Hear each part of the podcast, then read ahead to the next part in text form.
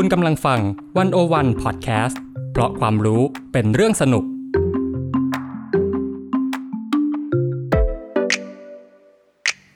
One O One In Focus เจาะไฮไลท์เด่น เศรษฐกิจสังคมการเมืองทั้งไทยและเทศ โดยกองบรรณาธิการ The One O One dot wor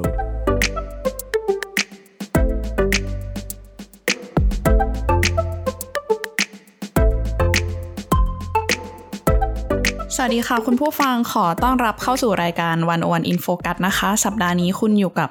ข้าวทิพย์สุดารัตน์พรมศรีใหม่กองบรรณาธิการ The One O One World ค่ะ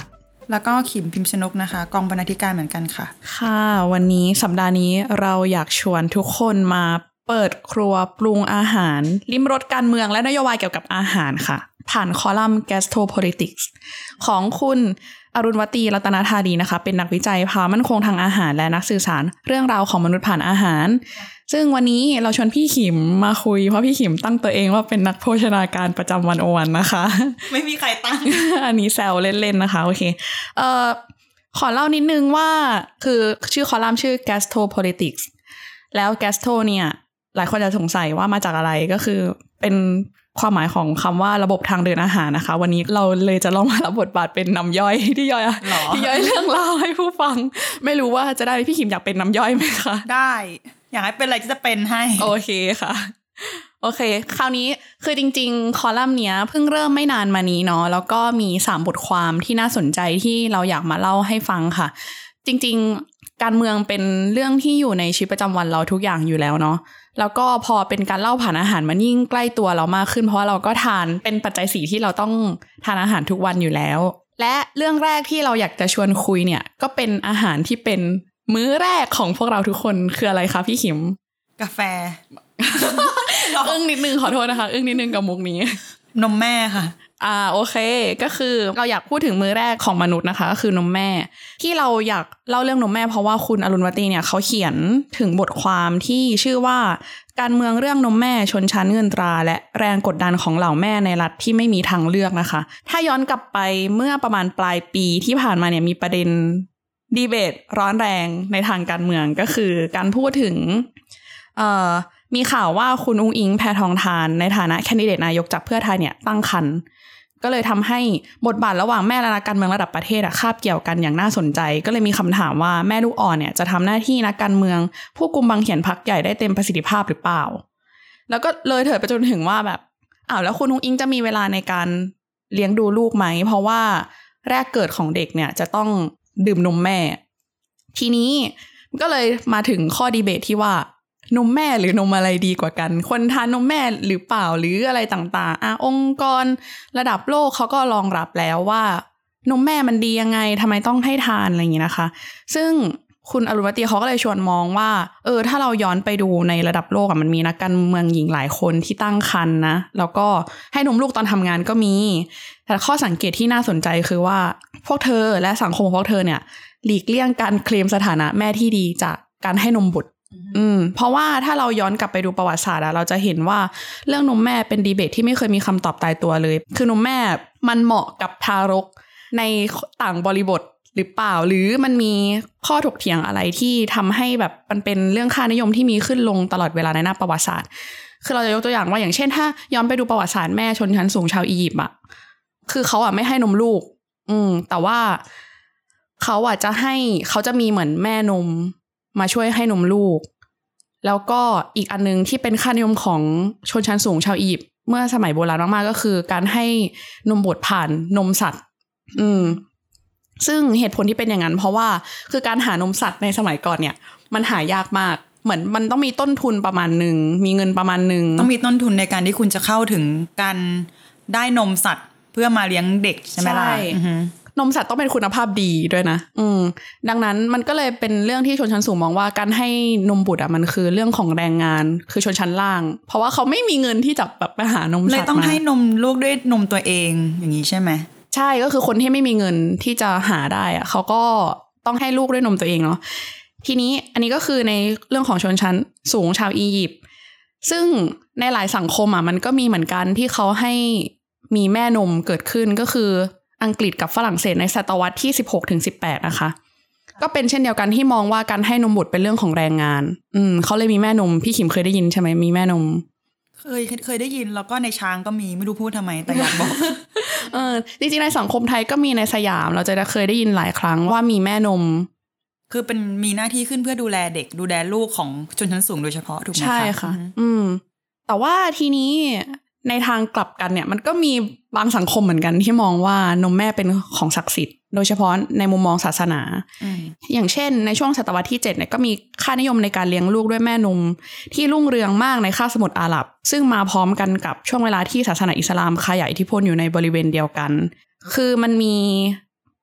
หลักการในการเลี้ยงดูบุตรข้อหนึ่งในคัมภีร์อันกุรอาน ซึ่งระบุไว้ชัดเจนค่ะว่าพระเจ้าสนับสนุนให้แม่เลี้ยงดูลูกด้วยน้ำนมจนกระทั่งอายุครบสองปี ส่วนในทางศาสนาคริสต์ก็มีเหมือนกันที่บอกว่านมแม่เป็นเลือดสีขาวที่กลั่นออกมาจากอก อืม และเป็นอาหารมงคลที่พระแม่มารีมอบให้แก่พระคริสต์ครั้งยังเป็นทารก ก็เลยมีค่านิยมนี้เหมือนกัน คือเหมือนแบบ เราจะเห็นว่าในเชิงประวัติศาสตร์มันก็มีค่านิยมความเชื่อที่ที่เชื่อมโยงกับศาสนา เรื่องของฐานะชนชั้นทางสังคมใช่ไหม ถ้า ขยับเข้ามาใกล้กับยุคปัจจุบันหน่อยๆหมายถึงว่ายุคสมัยใหม่หน่อย ก็จะมีดีเบตเรื่องอะไรดีกว่ากันระหว่างนมผงกับนมแม่อืมอืมซึ่งสิ่งเนี้ย มันมันมีการมันเป็นกระแสและค่านิยมที่ขึ้นครองความนิยมแบบสลับกันมา ในหลักร้อยปีที่ผ่านมาแล้วนะคะ โดยเฉพาะในช่วงต้นศตวรรษที่ 20 ครั้งที่โลกตะวันตกกำลังเชิดชูความรู้ทางวิทยาศาสตร์ ก็คือมีการมองว่า นมผงเนี่ยมันมันสามารถแบบระบุสารอาหารได้อะว่าสมมุติเด็กต้องการสิ่งนี้ใช่ไหมเขาก็ระบุสารอาหารมาได้ครบว่านมผงจะให้ประโยชน์อะไรได้บ้าง ใส่สูตรอะไรลงไปในอืนมมบ้าง ใช่ ทีนี้มันก็เลยมีการสนับสนุนโดยเฉพาะในสหรัฐที่แบบแจกนมผงให้แม่กลับบ้านไปชงได้เลย แต่กลับกลายเป็นว่าประมาณช่วงทศวรรษที่ 1970 เนี่ย มีงานวิจัยที่ตีพิมพ์ว่ามีการตายของเด็กทารก ซึ่งไปเชื่อมโยงกันกับการให้นมผง อืม ก็เลยมีการวิจัยว่า เอ๊ะ อะไรที่เป็นปัญหากันแน่นะ นมผงหรออะไรเงี้ย เออ สุดท้ายเขาก็เลยค้นพบว่า ขอบอกกันนะคะว่า วิจัยที่ตีพิมพ์ตัวเลขการตายของทารกเนี่ยมันคือเกิดขึ้นในประเทศด้อยพัฒนาในแถบเอเชียและแอฟริกา อืม ทีนี้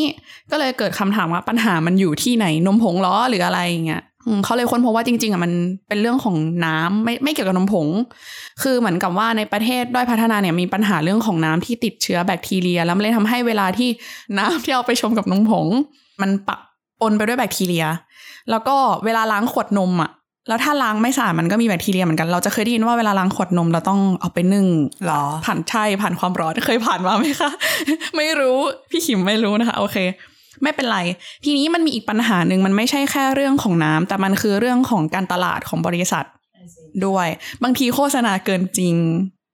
ว่ามีสิ่งนี้นะ คุณสมบัติต่างๆ รวมไปถึงผลประโยชน์กับโรงพยาบาลในการซื้อขายนมผง อืมพอเกิดปัญหาเนี้ยฮูกับยูนิเซฟเขาก็เลยเหมือนมีแคมเปญที่สนับสนุนให้ดื่มนมแม่ อืม โดยเฉพาะในประเทศแบบ ยากจนได้พัฒนาก็อาจ ก็ดื่มนมแม่ได้นะ คือเพื่อตัดปัญหาเรื่องทุนเรื่องการผูกขาดนมผงการโฆษณาเกินจริงใด ๆ ด้วยแหละ ใช่ใช่ค่ะ ทีนี้แต่ว่าถ้าดูบริบทชีวิตคนที่มีความหลากหลาย แล้วก็จะเห็นว่าสมมติถ้าแม่ที่ต้องทำงานตลอดเวลาหาเช้ากินค่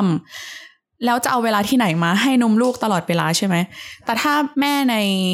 ฐานะที่มีเงินมากพอจะซื้อเครื่องปั๊มนม แล้วเก็บนมไว้ให้ลูก ไว้ในช่องฟีดหรือเก็บไว้อะไรต่างๆอะก็มีต้นทุนมากพอ ต่อสิ่งนั้น แล้วแม่ที่ไม่มีต้นทุนล่ะจะทำยังไง มันเลยเป็นดีเบตมากๆว่าคำว่านมผงกับนมแม่เนี่ย สุดท้ายแล้วอะคำตอบมันควรจะไปอยู่ที่ไหน แต่ว่าคุณอรุมตีเขาบอกว่า อืมสุดท้ายแม้กระทั่งการให้นมแม่ก็ไม่ได้วัดคุณค่าแม่ที่ดีได้ ไม่ว่าการให้นมด้วยวิธีการอะไร มันไม่ได้วัดคุณค่าคุณแม่จากตรงนั้น ใจความสำคัญของข้อถกเถียงในการเลี้ยงลูกด้วยนมอะ ไม่ว่าจะชนิดไหนก็ตามอะ มันควรมีแก่นคำถามอยู่ตรงที่ว่าทางเลือกในการเข้าถึงคุณภาพเหล่านั้นน่ะ มันควรจะเกิดขึ้นหรือเปล่า และการจะเข้าถึงสิ่งนั้นได้มันควรจะได้รับการสนับสนุนจากสวัสดิการรัฐหรือเปล่า และเนี่ยเป็นเหตุผลที่ทำไมเราต้องไม่ได้กลับไปดีเบตกันว่านมอะไรดีที่สุด แต่มันควรกลับมาคุยกันว่า สวัสดิการของรัฐที่จะทำให้แม่และเด็กอะเข้าถึงนมคุณภาพดีได้อะมันอยู่ที่ตรงไหน เพราะว่าตอนนี้อย่างที่ประเทศไทยอะ ก็มอบเงินอุดหนุนเด็กแรกเกิดที่จำนวน 600 บาท แล้วแม่ผู้ยากไร้จะเอาเงินที่ไหนไปหาที่ปั๊มนม เก็บไว้ให้ลูกหรือแบบสมมติถ้าจะไปซื้อนมผงที่ดี หรืออะไรอย่างเงี้ยคือกระบวนการเหล่านี้มันก็สุดท้ายกลับไปที่รัฐ ว่าคุณมีสวัสดิการอะไรที่จะช่วยเติมเต็มให้เด็กและแม่สามารถมีคุณภาพนมที่ดี ได้สามารถเซอร์ไวไปถึงตอนโต อืมอืมใช่ อันนี้ก็คือเป็นหนึ่งในบทความของคุณอรุณวตีที่เรามาเล่าให้ฟังนะคะ ซึ่งจบจากเรื่องนมแม่แล้วเนี่ย เราอยากชวนคุยเรื่องต่อไป ที่พี่ขิมแอบเกริ่นไว้ ก็คือกาแฟ โอเค อ่าเมื่อกี้เราพูดถึงว่านมแม่เป็นมื้อแรกของมนุษย์ใช่ไหมคะอืมอันนี้ถ้าโตมาหน่อยหลายคนก็มีกาแฟเป็นมื้อแรกของวัน including me นะคะเอ่อในบทความเรื่องขาลงกาแฟไทย วิกฤตครั้งใหญ่ที่ขมกว่ารสชาติกาแฟของคุณอรุณมตีเขาก็เขียนว่า 2 ปีที่ผ่านมาถือว่าเป็นขาลงของกาแฟไทยเนาะ เนื่องจากผลผลิตเมล็ดกาแฟอาราบิก้าที่แต่ละส่วนเนี่ยนะคะลดลงทั่วหน้าราว30-50%นะคะอันนี้มาจากความแปรปรวนของสภาพอากาศด้วยส่วนหนึ่ง และนอกจากนั้นเนี่ยคุณอรุณมตรีก็บอกว่าในประเทศไทยก็มีปัจจัยเฉพาะที่ทำให้ต้นทุนเหล่านี้มันสูงขึ้น แล้วก็อ่ากาแฟมันคุณภาพแย่ลงด้วย ซึ่งอันที่จริงเนี่ยนะคะ เป็นเรื่องน่าเสียดายมากๆ เพราะว่าจริง ๆ คุณอรุณมตรีมองว่าประเทศไทยอะถือว่าได้เปรียบในหลาย ๆ แง่ในการจะ ผลักดันเรื่องกาแฟเรื่องอะไรเงี้ยแต่คือมีว่าศักยภาพทั้งใช่ทั้งต้นน้ำและปลายน้ำเลย แต่ว่าถูกบล็อกด้วยปัจจัยหลักๆ 3 สาเหตุ ซึ่งก็เดี๋ยวจะมาเล่าให้ฟังนะคะค่ะ ข้อแรกนะคะ เรื่องโครงสร้างการผลิตกาแฟต้นน้ำที่อ่อนไหวต่อความเสี่ยงอืมความเสี่ยงที่ว่าเนี่ยคือ กาแฟไทยถ้าเราดื่ม เราน่าจะรู้ว่าแบ่งคร่าวๆเป็นสองสายพันธุ์แล้วกัน ก็คือกาแฟโรบัสต้าซึ่งเป็นกาแฟสายพันธุ์ที่ถูกนำเข้านะคะ ส่งเสริมให้ปลูกในแถบพื้นที่ร้อนชื้น เช่นแบบระนองชุมพร นครศรีธรรมราชนะคะอืมเป็นทางทางใต้ใต้ใช่ จุดเด่นคือเป็นสายพันธุ์ที่ทนต่อโรคและสภาพอากาศแปรปรวน ให้ผลผลิตสูง แล้วก็มีตลาดรองรับมายาวนาน คือพวกกาแฟสำเร็จรูปต่างๆ ที่เราใช้กินตอนไม่มีตังค์แล้วก็อีกสายพันธุ์หนึ่งคือกาแฟอาราบิก้านะคะ ที่นิยมปลูกในพื้นที่ภาคสูงๆหน่อยอย่างเช่นตอนเหนือของไทย เป็นกาแฟที่กินสัดส่วนในตลาดโลกอยู่เยอะมากคือเกินครึ่ง และเป็นกาแฟที่ใช้ในร้านกาแฟสดเป็นส่วนใหญ่ นะคะ เหตุนี้เนี่ยค่ะไร่กาแฟทางเหนือของไทยเนี่ยส่วนมากจึงเป็นไร่ขนาดเล็กที่กระจายตัวอยู่ในชุมชน คือโดยธรรมชาติของพื้นที่การเพาะปลูกอะบนภูเขามันลาดชันแล้วก็มีต้นทุนทางครัวเรือนเนี่ยสูงกว่า คือคุณไม่สามารถใช้เครื่องจักรหรือว่าเครื่องอำนวยความสะดวกในการจัดเก็บเมล็ดกาแฟเหล่านี้ได้ มันยากเนาะ มันเป็นพื้นที่ลาดชัน คุณจะแบกอืมเครื่องเก็บกาแฟขึ้นบนดอยยังไงเอ่ย ดังนั้นนะคะ ทางออกก็คือเป็นใช้แรงงานมนุษย์นี่แหละ ที่อ่า จัดเก็บใด ๆ เหล่านี้ ไม่ว่าจะแบบเก็บเกี่ยวขนย้าย ทีนี้เมื่อเกิดวิกฤตทางการเมืองในประเทศบ้านใกล้เรือนเคียงรวมทั้งภาวะโรคระบาดนะคะทำให้แรงงานข้ามชาติขาดแคลน ต้นทุนแรงงานในไร่กาแฟจึงสูงขึ้นอย่างไม่มีทางเลือก บวกกับภาวะโรครวนก็ทำให้ผลผลิตเมล็ดกาแฟลดลงเป็นเท่าตัว ซึ่งอันนี้เป็นกันในวงกว้างมากๆ ส่วนทางกับต้นทุนการผลิตที่ไม่ลดราคาเลยทำให้ราคาเมล็ดกาแฟหน้าสวน ปีนี้จึงพุ่งขึ้นราว 50%จากปีก่อนหน้า แต่ว่าที่แย่คือ แม้ว่ามันจะขึ้นราคาแต่ว่าเงินก็ไม่ได้ตกไปถึงมือเกษตรกรที่เป็นต้นน้ำด้วย ซึ่งอันเนี้ยที่น่าเศร้าคือมันสะท้อนความเปราะบางของโครงสร้างการทำธุรกิจผลิตกาแฟในไทยค่ะอืมข้อ2นะคะ นโยบายภาษีที่ไม่เอื้อต่อการพัฒนาวงการกาแฟอย่างยั่งยืน อันนี้เป็นเรื่องที่หลายคนถ้าไม่ได้ทำวงการกาแฟอาจจะไม่รู้ เรากินกาแฟทุกวันเราก็ไม่ได้ไปเห็นตรงนี้เท่าไหร่ก็คือว่า ปัจจุบันอัตราภาษีที่นำเข้าเมล็ดกาแฟดิบของไทยในยอยู่ที่ 90%ซึ่งสูงเป็นอันดับต้นๆของโลก เป็นอัตราที่กำหนดขึ้นมาเมื่อเราราวๆสัก 40 ปีก่อน และไม่เปลี่ยนแปลงเลยอืมแม้จะมีระเบียบการค้าระหว่างประเทศที่ช่วยลดกำแพงภาษีอยู่บ้าง แต่ก็มีรายละเอียดยิบย่อยที่ผู้ประกอบการรายย่อยก้าวข้ามไปไม่ได้ทำให้เกิดการกว้านซื้อเมล็ดกาแฟดิบในประเทศเพื่อแลกกับปริมาณการนำเข้าเมล็ดกาแฟดิบจากประเทศเพื่อนบ้าน ซึ่งต้นทุนการผลิตต่ำกว่า อืมแล้วมาทำการตลาดหรือว่า แปะป้ายว่าเนี่ยเป็นกาแฟไทยนะ เออ แล้วยังมีความพยายามลักลอบนำเข้าเมล็ดกาแฟจากประเทศเพื่อนบ้านตามแนวชายแดน ซึ่งอันเนี้ยก็จะเกี่ยวโยงกับอำนาจรัฐและทุน ซึ่งจริง ๆ เป็นเรื่องปลีกย่อยและซับซ้อน แต่ว่ามันก็เกิดขึ้นในในกระบวนการเหล่านี้คือพอกฎหมายหรือว่าเงื่อนไขต่างๆ มันมีช่องโหว่มากอะ แล้วมันยุ่งยากแล้วมันยากในการจะจะดำเนินธุรกิจไปได้อะมันจะนำมาสู่การหาช่องโหว่เพื่อลัดขั้นตอนให้เร็วที่สุดเอ่ออัตราภาษีนำเข้าเมล็ดกาแฟที่สูงมากๆนะคะ นอกจากทำให้คนทำธุรกิจกาแฟต้องหาทางเอาตัวรอดในช่องโหว่อย่างที่เล่าไปแล้วเนาะยังทำให้การพัฒนาคุณภาพกาแฟไทยไม่เดินหน้าด้วย เพราะว่าการมีกำแพงภาษีเนี่ยส่งผลให้เมล็ดกาแฟต่างชาติ ที่คุณภาพใกล้เคียงกับของไทยอะ่ะมันเอามาขายไม่ได้อะ่ะอืมเหมือน จริง ๆ มันกึ่งการผูกขาดนิดนึง คือมันทำให้คนที่ผลิตกาแฟในไทยอะ่ะไม่รู้สึกว่าเราต้องแข่งขันกับใคร อีเวนว่าเมล็ดกาแฟคุณภาพไม่ดีเท่าไหร่ก็ไม่รู้สึกเดือดร้อน เพราะมันขายได้ เออ ยังไงยังไงคนก็กินอะ ยังไงคนอย่างเราก็ต้องซื้อกาแฟมากินอยู่ดี เออ คือถ้าเกิดสมมุติว่ามันอยู่ภายใต้กลไกราคาปกติอะ มันอาจเกิดการแข่งขันหรือพยายามพัฒนามากกว่านี้ ข้อสามนะคะ ความเชื่อมั่นในกาแฟไทยที่หลังจากนี้อาจลดลงและไม่มีวันกลับมา อันนี้คุณอรุมตีก็ก็ตั้งข้อสังเกตว่าปัญหาใหญ่สองข้อแรกที่เราเล่าไปแล้วเนาะมันจะนำมาสู่ปัญหาระยะยาว ซึ่งเป็นปัญหาข้อสามนั่นคือเมื่อโครงสร้างการผลิตกาแฟในภาพใหญ่เต็มไปด้วยข้อจำกัด และส่งผลต่อผู้ประกอบการรายย่อย เช่น โรงคั่วกาแฟและร้านกาแฟขนาดเล็กที่ขายกาแฟไทยเนี่ยต้องเผชิญกับราคาเมล็ดกาแฟที่สูงขึ้นมาก ๆ เลยต้องปรับราคาขึ้นราคา หรือไม่ก็อีกครั้งหนึ่งคือราคาเท่าเดิม แต่ว่าลดคุณภาพกาแฟลง ซึ่งไม่ว่าจะทางไหนอะมันส่งผลต่อธุรกิจของเขา แล้วก็ส่งผลต่อการเรียกลูกค้าใช่ลูกค้าประจำทำให้ คือยังไงมันก็หลีกเลี่ยงไม่ได้เลยที่เขาจะแบบสูญเสียรายได้ไปส่วนหนึ่งอืม นอกจากนี้นะคะ ในระยะยาวอะ ก็อาจบั่นทอนความเชื่อมั่นของกาแฟไทยด้วย โดยเฉพาะในตลาดกาแฟพิเศษที่มาตรฐานคุณภาพสูง และให้คุณค่ากับการตรวจสอบย้อนกลับเส้นทางการผลิตอย่างละเอียด คือเมื่อคุณภาพกาแฟลดลง แล้วสืบย้อนเส้นทางการผลิตที่ชัดเจนไม่ได้ มันจึงเป็นเรื่องน่ากังวล เพราะว่าเราไม่รู้เลยว่ากาแฟที่เราดื่ม ที่เราบริโภคมาจากไหน คุณอรุมตีเขาก็สรุปปัจจัยเฉพาะของกาแฟไทยนะคะว่า ปัญหาโลกรวนที่ส่งผลกระทบต่อผู้ผลิตรุนแรงมากขึ้นเรื่อยๆ ชวนให้ตั้งคำถามต่อว่า ถ้าอนาคตเรามีการปรับลดกำแพงภาษีนำเข้าเมล็ดกาแฟได้จริง แล้วสมมุติว่าถึงวันนั้นแล้วอะเกิดการทะลักเข้ามาของเมล็ดกาแฟจากต่างชาติ เราจะอยู่กันยังไง ในในความหมายว่าคนคนทำมล็ดกาแฟในไทยอะมันจะเกิดการมันจะมันจะถูกท้าทายอย่างใหญ่ แล้วคุณรับมือกันไหวไหมเมื่อวันนั้นมาถึง แล้วก็คุณอารมตีปิดท้ายด้วยความเชื่อที่ว่ากาแฟไทยมีศักยภาพมี potential นะคะ โดดเด่นหลายด้าน จุดแข็งข้อหนึ่งคือกาแฟไทยอะมีสังคมคนกาแฟที่แข็งแรงมาก สนับสนุนกันและกันเสมอมา มาตรฐานการผลิตกาแฟต้นน้ำของไทยก็ดีนะคะ คือไม่แพ้ต่างชาติแน่ๆ แต่ว่ามันถูกบล็อกด้วยปัจจัยหลายอย่างมากอย่างที่เราเล่าไป ทั้งนั้นเนี่ยอีเวนว่าต่อให้เรามีสังคมที่แข็งแรงมากของคนกินกาแฟของคนทำธุรกิจกาแฟ แต่ว่าเรากำลังเจอวิกฤตที่ใหญ่เกินกว่าที่เราจะรับมือได้ด้วยคนตัวเล็กๆ เพียงคนเดียวอะ มันจึงนำไปสู่จุดที่ว่าภาครัฐอะควรเข้ามามีบทบาทในการจัดการตรงนี้ ไม่ว่าจะเรื่องกำแพงภาษีเรื่องการนำเข้าเรื่องอะไรก็ตาม คือมันสุดท้ายแล้วมันต้องอาศัยความร่วมมือจากรัฐในการพัฒนา โครงสร้างการผลิตกาแฟอย่างเข้าใจภาพรวมด้วยค่ะ ค่ะ อืม ก็เป็นเรื่องที่น่าสนใจของวงการกาแฟนะ เพราะว่าจริง ๆ ก็เป็นเรื่องในชีวิตประจำวันที่คนทำงานต้องต้องใช้ประโยชน์ใช่จากกาแฟ อืม มีอีกเรื่องหนึ่งนะคะที่เราคิดว่าน่าจะใกล้ชิดกับคนไทยมาก ๆ โดยเฉพาะในช่วงนี้ เพราะว่า